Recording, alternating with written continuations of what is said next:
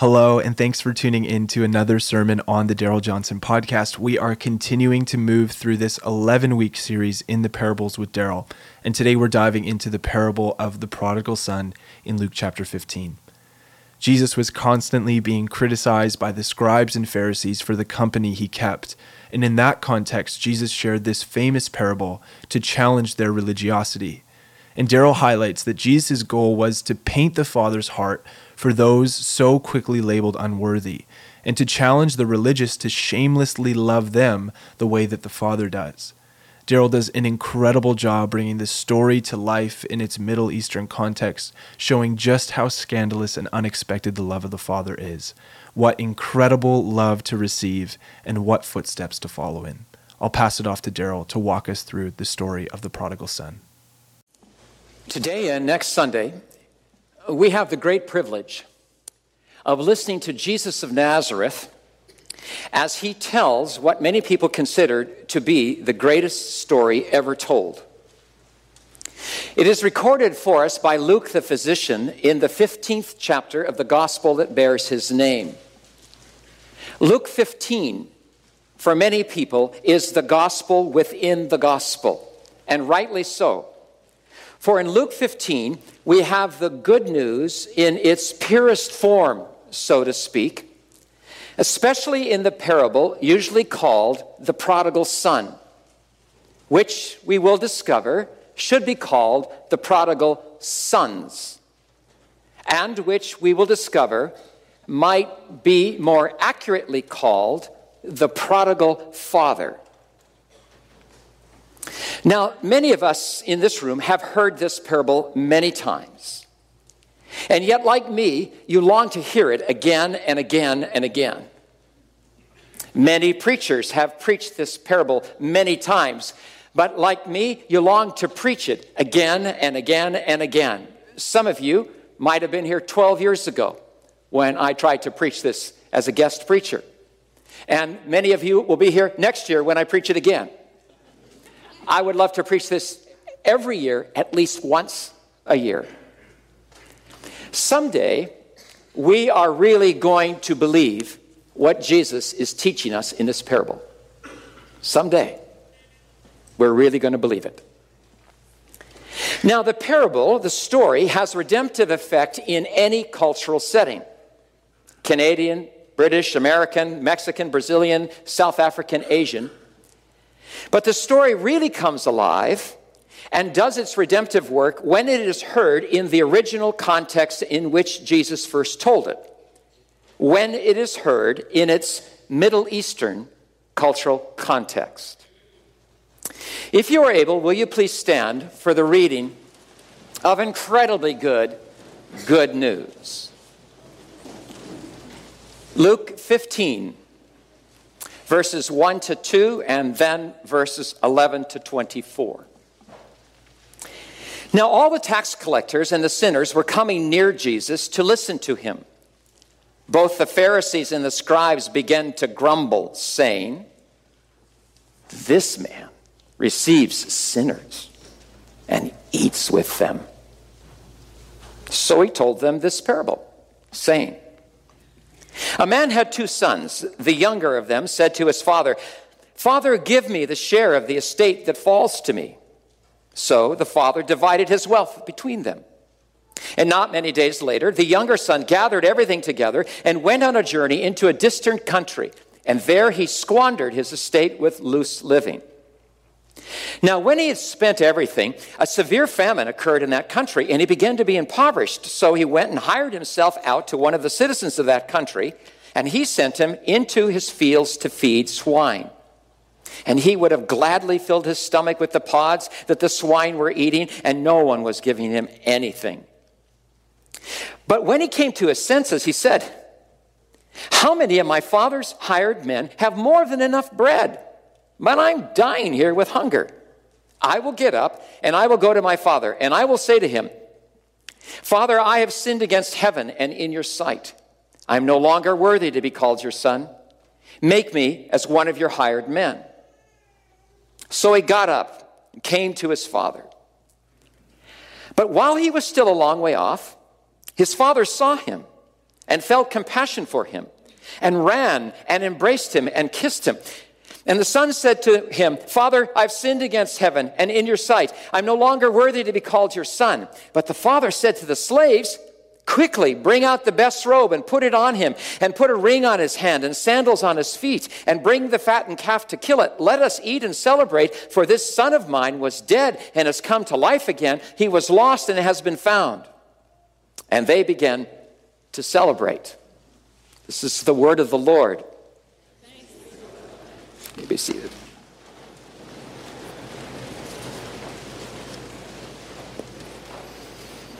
Living God, we believe that you helped Luke accurately write down these wonderful words of Jesus.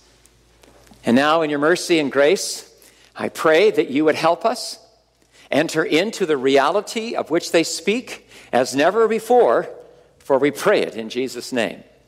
Amen.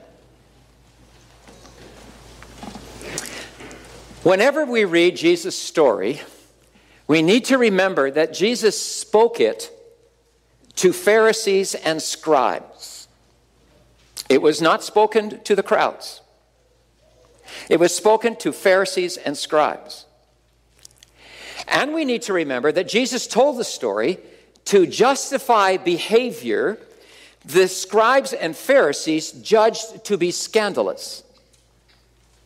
To justify actions of Jesus that the Pharisees and scribes judged to be shameful. I'm going to say all that again. Whenever we read Jesus' story, we need to remember that he tells it to the scribes and the Pharisees, and he tells it to justify behavior on his part that the scribes and Pharisees judged to be scandalous, that they judged to be shameful. Well, let's walk through the story. Let's make sure we understand the characters and understand what is going on here. Who are the scribes and Pharisees with whom Jesus is regularly in conflict, in trouble? The scribes are the professional theologians of the day. If you will, they are the seminary professors and the ecclesiastical lawyers. They're the bishops and the district superintendents. And they were entrusted with the task of teaching and protecting God's law and all the oral tradition around that law. And it was incumbent upon their office to interrogate Jesus of Nazareth about his teaching. The Pharisees are the lay leaders of the day. They are the deacons and the elders, they're the Sunday school teachers, they're the chairpersons of the committees. And they were committed to keeping and obeying the law of God and all 631 other rules and regulations built around the original Ten Commandments. Now, although the scribes and Pharisees get rather bad press in the Gospels, we must not quickly dismiss them. They are well motivated. They wanted to be holy. They wanted to be pleasing to God. And they wanted to help other people be holy. The problem was their concept of holiness. For them, holiness meant conformity to the rules. One achieves holiness by keeping rules and regulations. They missed the point. Holiness cannot be legislated, holiness comes from relationship. Relationship with the Holy One. And that relationship cannot be initiated nor sustained by keeping rules and regulations only. Now, here's the critical fact for us to keep in mind as we read Jesus' story. The scribes and Pharisees thought of themselves as the protectors of Israel's law, and therefore the protectors of the reputation of Israel's God. And as far as they're concerned, Jesus of Nazareth is shaming that reputation. In the way he is behaving and acting, Jesus is shaming the reputation of Israel's law and shaming the reputation of Israel's God. At issue for the scribes and Pharisees is the character of the holy God. Now, who are the tax collectors and the sinners with whom Jesus seems to always be in company? The tax collectors are Jews who are working for the Roman government. They have been given the right to collect taxes in a particular area, and they can collect just about any tax they want as long as they deliver the money to the Roman Empire they agreed to deliver. That means, therefore, that these Jews are ripping off their fellow Jews. The word sinner is the, is the Pharisees' word. You might know that in the Gospels, Jesus never addresses a human being as sinner. This word refers to those who have broken the law, and such people are then considered unclean. They were ostracized by those who thought they kept the law. Sinners and tax collectors flocked to Jesus. That's an understatement. They could tell that there was something different about this new rabbi, and they wanted to be near Jesus. And scandal of scandals, Jesus wanted to be near them. The, Luke says that Jesus received them, welcomed them. And this word that's used here means to receive a person as a member of the family, to welcome someone as a member of the family. Jesus is welcoming tax collectors and sinners as members of his own family. But what was really shameful and scandalous for the scribes and Pharisees is that Jesus was eating with sinners and tax collectors. He ate with them. In the Middle East, eating with someone means a whole lot more than it does in our time. To eat a meal with someone in the Middle East is an almost sacramental act, and it signifies total acceptance. Total acceptance. Jesus is eating with tax collectors and sinners and thereby totally accepting them. Scandal of scandals. This man welcomes sinners and eats with them. It's said with disgust and anger. Jesus of Nazareth is shaming the reputation of Israel's law, and he is shaming the is- reputation of Israel's God. Shame on you, Jesus. Now, Jesus responds to these accusations by telling three parables that are recorded in Luke 15. They are often called the parable of the lost sheep, the lost coin, and the lost son. And that's too bad. Because the subject of the story is not what or who is lost, but whose is lost. The emphasis is not on the lost sheep, but on the shepherd. Not on the lost coin, but on the woman. And not on the lost sons, but on the father. And here's the most important thing to remember. Through these parables, Jesus is painting a portrait. He's painting a portrait of the holy God whose reputation scribes and Pharisees are so zealous to protect. He is the incarnate God who can say to us, They who have seen me have seen the Father. And now he's going to paint a picture of what he knows about the Father.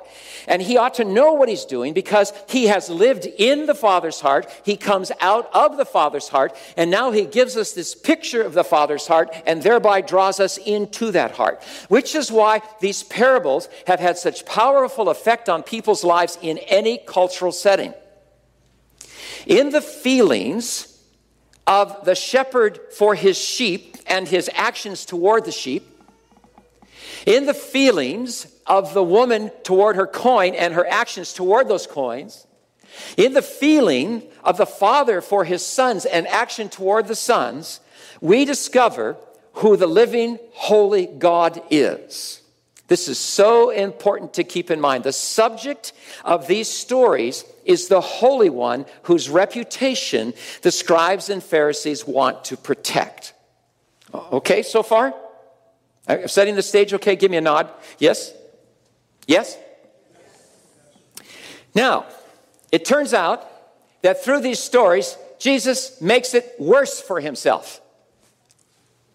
Because the stories now heighten the scandal. He's going to make it even more shameful. Let me show you. Luke 15, verse 11. There was a man who had two sons. Two sons. This tells us that we're going to miss the point of the story and, and, unless we also work with a second son, which we'll do next week. The fact is, this parable is told for the benefit of the second son. Both sons, it turns out, leave their father. The first son by going to the far country, the second son while staying at home. The younger son says to his father, verse 12, Father, give me the share of the estate that will befall me. What a cruel thing to say. It's as though he were saying, Father, let's just pretend that you've died. And now you give me what will be mine when you do die. Dr. Kenneth Bailey, Presbyterian theologian, missionary, lived most of his life in the Middle East, mostly in Syria and Lebanon. And in his book, The Cross and the Prodigal, he points out that such a request would be never, never would be heard in, in that culture. Uh, indeed, it's unimaginable. He, says that he's gone through villages throughout the Middle East and he asked these villagers, Has anyone in your village ever asked this question? Father, give me what's going to come to me when you die? No. No one would ask that. Well, well, why wouldn't they ask that? Well, because it means that the boy wants his father to die.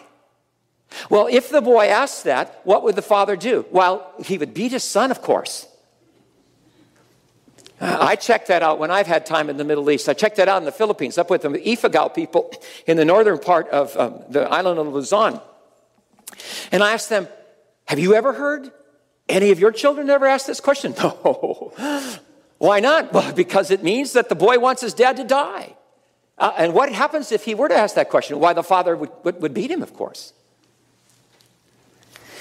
It's because in asking that question, this boy is shaming his father. What a self centered, demanding, rebellious, ungrateful kid. Give me. Give me is the keynote of his conversation in this relationship. Give me my share of the estate. Now, here we discover something about the nature of sin. Sin is not breaking the rules, although that's involved in it. Sin is breaking a relationship. At the beginning of the story, the, the son has not broken any rules, but he has broken his father's heart. It turns out that the second son who stays home also breaks his father's heart at an even deeper level. Now, how does this father respond to the younger son's request? In a surprising way. At the beginning of many surprises. As the Middle Eastern villagers told Kenneth Bailey, the father is expected to beat the son. But, but what does this father Jesus is portraying do? Surprise, he grants the request. Verse 12, he divides his wealth between them, Jesus says. The father gives the son one third of the family wealth. One third. Do the math. One third, that's a lot. And he lets the son go which tells us something about the love of God. The love of God is not possessive. The love of God gives us the freedom not to be loved, not to choose to be loved. And there are times when God lets us have our way. There's another surprise in the father's response. At this point in the story, the Middle Easterners expect the father to at least say something like, Okay, go, but you are no longer my son. Some of you may have heard that speech. Okay, go. Just go. But you're no longer my son. But this father does not say that. And in so doing, he is choosing to suffer even more deeply. He's opening himself up to even greater pain. Now remember, Jesus is painting a portrait of the living God whose reputation the scribes and Pharisees are so anxious to protect. Jesus says the younger son gathers together all that he has to go off to the far country. The word translated gathered together in verse 13 could actually be translated turned into cash. He has to liquidate all these assets so that he can travel quickly. So he goes from house to house, shop to shop, selling his father's stock in Bethlehem steel, in Arabian oil, in Dead Sea fish and chips, and Jerusalem.com. Now, notice that the son does this quickly. Verse 13. Not many days from now, says Jesus. The reason for the haste is not simply to get on with the journey. Rather, as Kenneth Bailey suggests, as he goes from prospective buyer to buyer, the intensity of the community hatred and disgust mounts. At every turn, he's greeted with amazement and horror and rejection. Shame on you, shame on you, shame on you. And he needs to leave town to protect himself.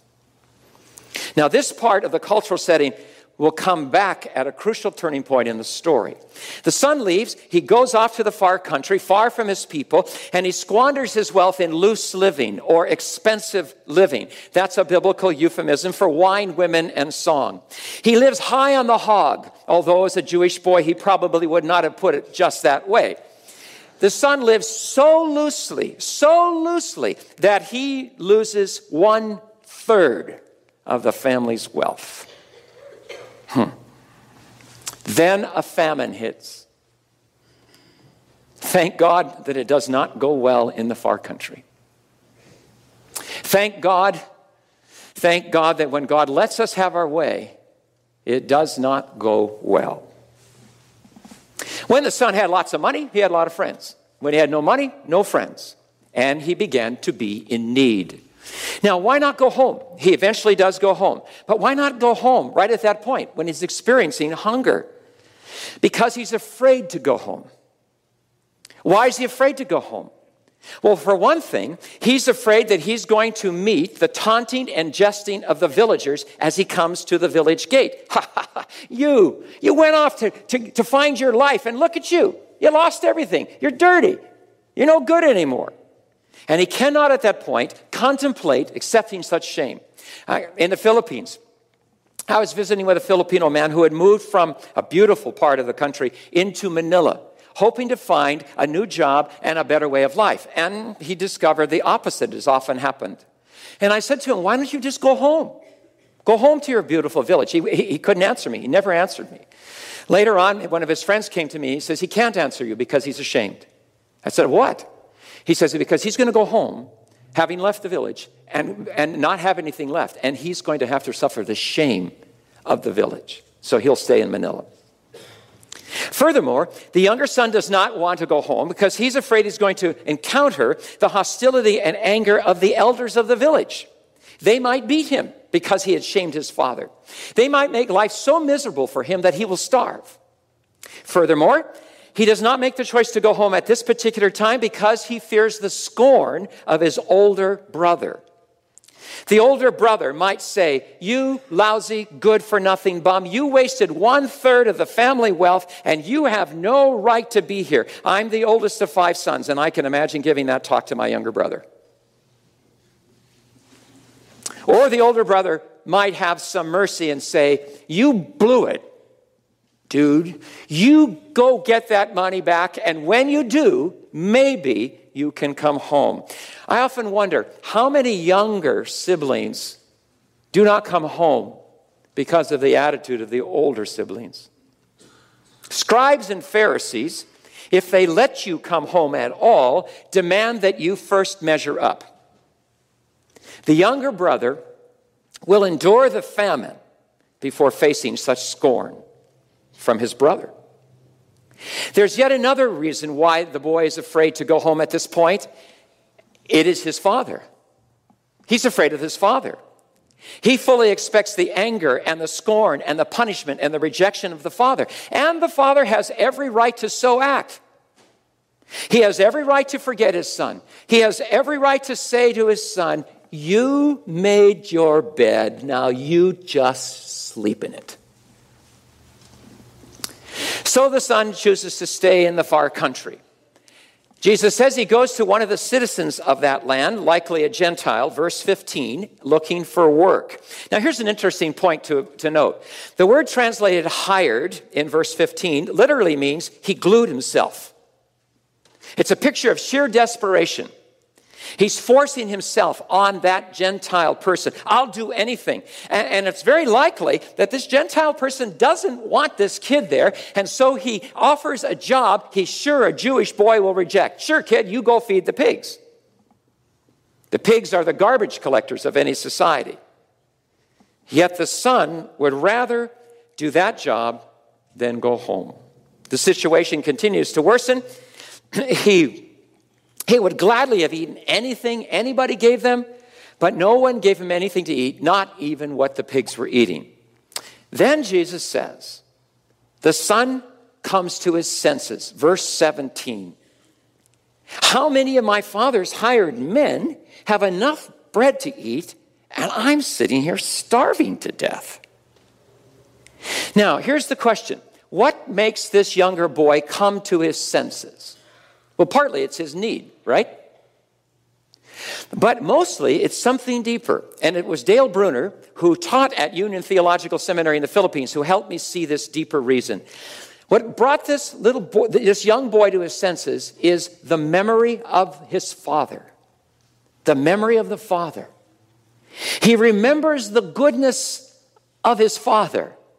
How many of my father's hired men have more than enough food to eat? He remembers how generous his father is to his employers, to his servants. When I read this section, I pray that my children will remember me as a generous father. So the younger son reasons to himself, What am I doing here? I'll get up and I'll go home and I'll ask to be hired as one of his men who eat well. I'll face the taunting and the scorn. I'll face the, the anger of my brother, but at least I won't be starving. So off he goes, ragged, weary, needing a bath, all of his inheritance squandered. As he walks home, he puts together a speech. Verses 18 and 19. He has a speech, and it has three parts. And I can imagine him practicing this over and over again as he walks home. I, I remember that day when I was 17 years old and I overturned my father's pickup truck. I and two of my buddies were horsing around on a gravel road and we flipped that thing.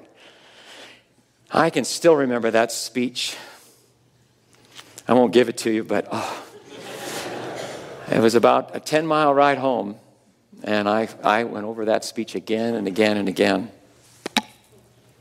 My father didn't believe me, the speech, but anyway. So this young boy has three parts to his speech. Part one Father, I have sinned against heaven and in your sight. Part one is his confession of sin. He knows that what he has done is shameful, it's wrong, it's sinful. Part two, I'm no longer worthy to be called your son. Part two is his affirmation of the consequences of sin. He knows that he has shamed the father and the family and the village. He knows he's broken the relationship. He knows he has no claim to sonship. Part three, make me as one of your hired men. Part three is his attempt to make up for his sin, his attempt to pay off his debt. So review the speech.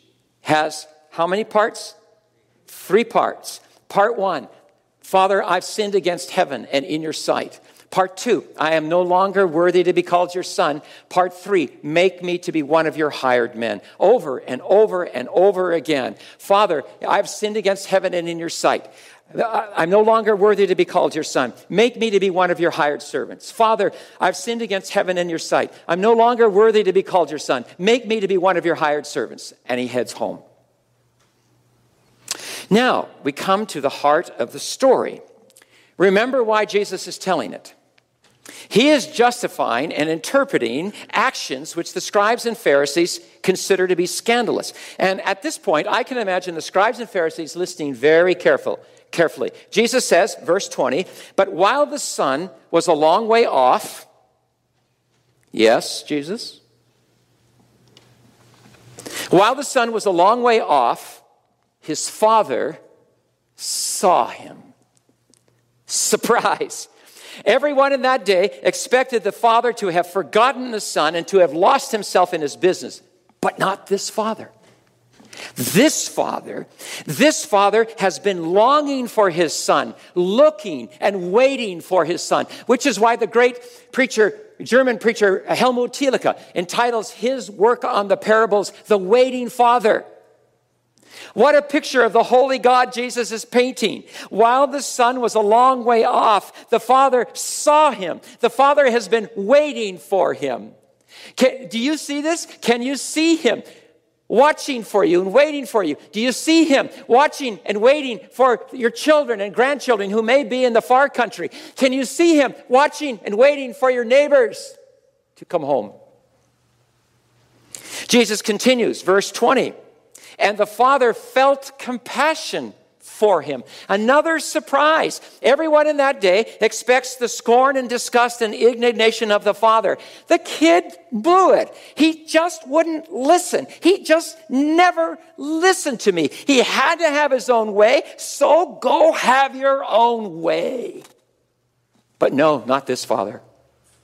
This Father, this Father is filled with compassion. The word that Luke uses here is the word that refers to the inner parts, to the guts, to the splanchna. The Father is deeply moved, ripped up in his guts for his Son. What a picture Jesus is painting of the Holy God, the suffering Father. Jesus continues, verse 20.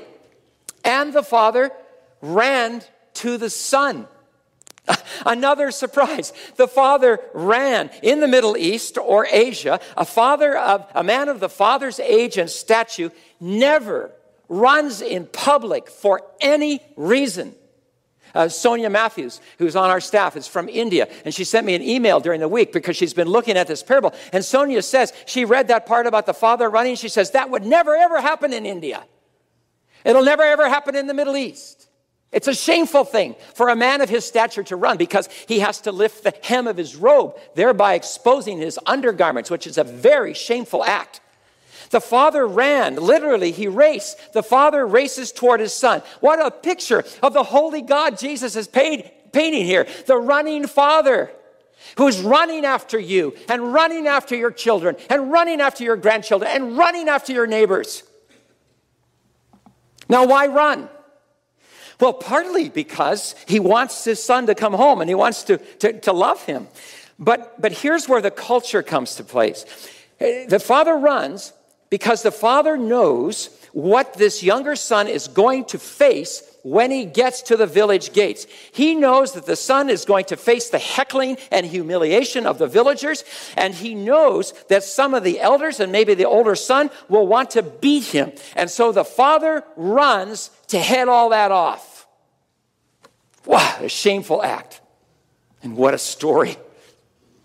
Jesus continues, verse 20, and the father embraced him and threw his arms around him and kissed him. Literally, it is, he kept kissing him in public. What a scandalous picture Jesus is painting of the holy God. The father should have stayed back in the house. The father should have remained distant at the homecoming of this boy who shamed the father's name and the family's name and the village name and who squandered one third of the family wealth. But Jesus knows a different kind of father. This father has been waiting and longing and suffering. And when he sees his son, he runs to him, throws his arms around him, and kisses him, filthy though he may be. And get this by that act, by kissing his son in public, the father takes upon himself all the shame of that son. The father is now, by that act, transferring all the shame of the boy onto himself. And now, whatever it was that the villagers, the elders, and the older son wanted to do to the young boy, they have to do to his father. Wow. While stunned by this surprising, scandalous love, the son gives his speech. How many parts does it have? Three parts. Three parts. The son begins, verse 21 Father, I've sinned against heaven and in your sight. The father lets him speak that speech, and the father will let us speak it. We have to come clear. We need to confess. The son continues, part two, verse 21. I'm no longer worthy to be called your son. And the father lets him speak this too, because he needs to name the reality that he understands how damaging his actions have been, that he broke the relationship. And then there's a third part. What's the third part of the speech? Make me as one of your hired servants. So the son takes a deep breath, prepares to say the words.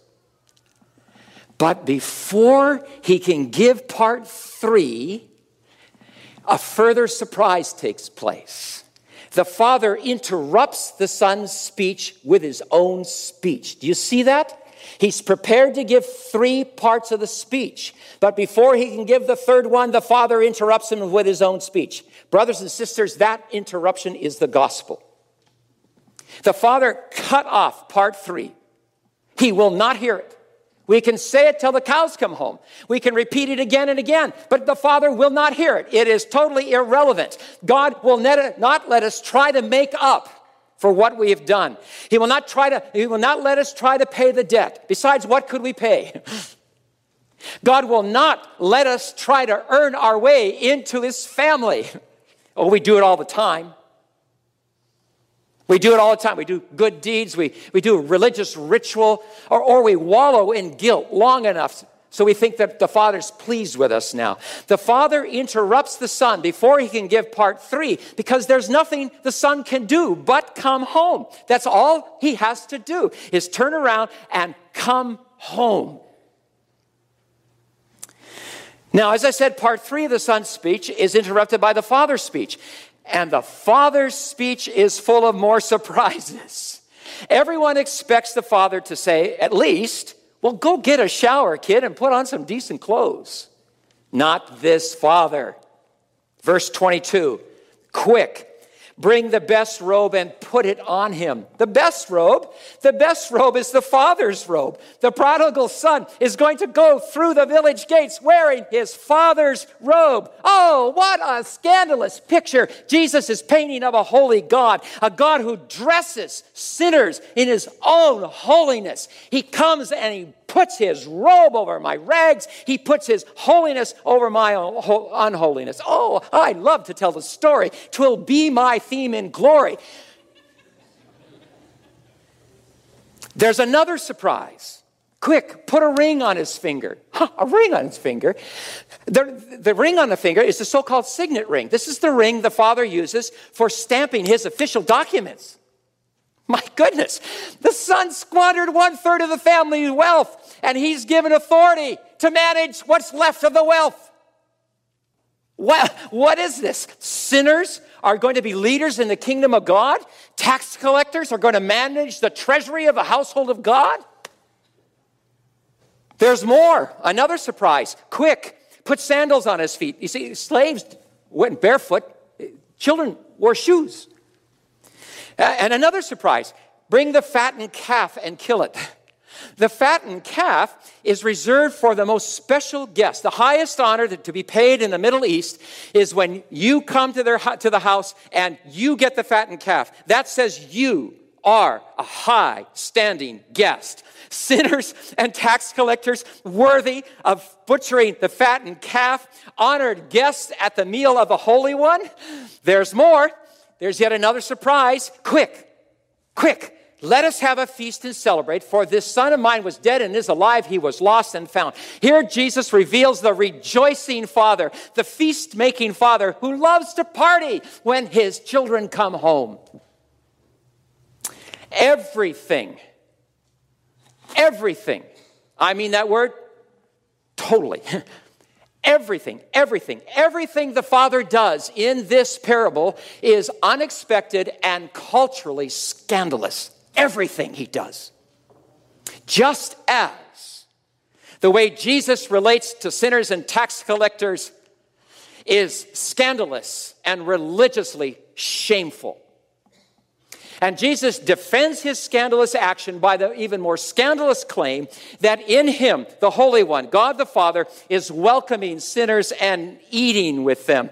In Jesus, the Holy God embraces sinners. It's the embrace that makes us holy. Do you believe that? It's the embrace. Amazing grace, how sweet the sound. It's the grace of the one who only acts in a way that honors his name. So here's the gospel. The good news I believe every person on this planet is longing to hear. In the incarnation, the living and holy God lifts the hem of his robe and runs towards sons and daughters. At the cross, the living and holy God takes upon himself all the shame of all the sinners history and he rejoices when he does it. So what if some religious folk think that God is thereby tarnishing his name? All that matters is that lost sons and daughters have come home. And besides, Jesus is not tarnishing God's name.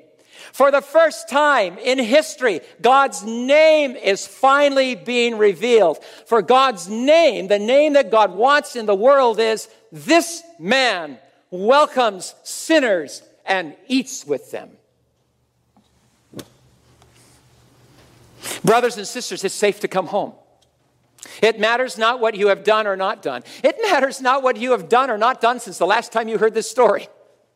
You just come home. Just turn around and come home. Oh, sure, sure, sure, sure, sure, sure, sure. Some of the older brothers and sisters, they're going to make you want to measure up first. I, I, sure. They're going to demand that you measure up. But that's because they do not know what Jesus knows about the Father. And besides, the only opinion that matters is the Father's. And the only begotten of God, the Son of God, is telling us that it is safe to come home and he ought to know because he has lived from all eternity in that heart. Why do you think the son, the storyteller, dies in the posture that he does? Arms outstretched. Because that is the posture of the Father's heart. The outstretched arms of the storyteller are the outstretched arms of the prodigal father. I tell you, I tell you, it is safe to come home. You will be welcomed with scandalous love. As you come home this morning, just listen as Grace and the team sing over us.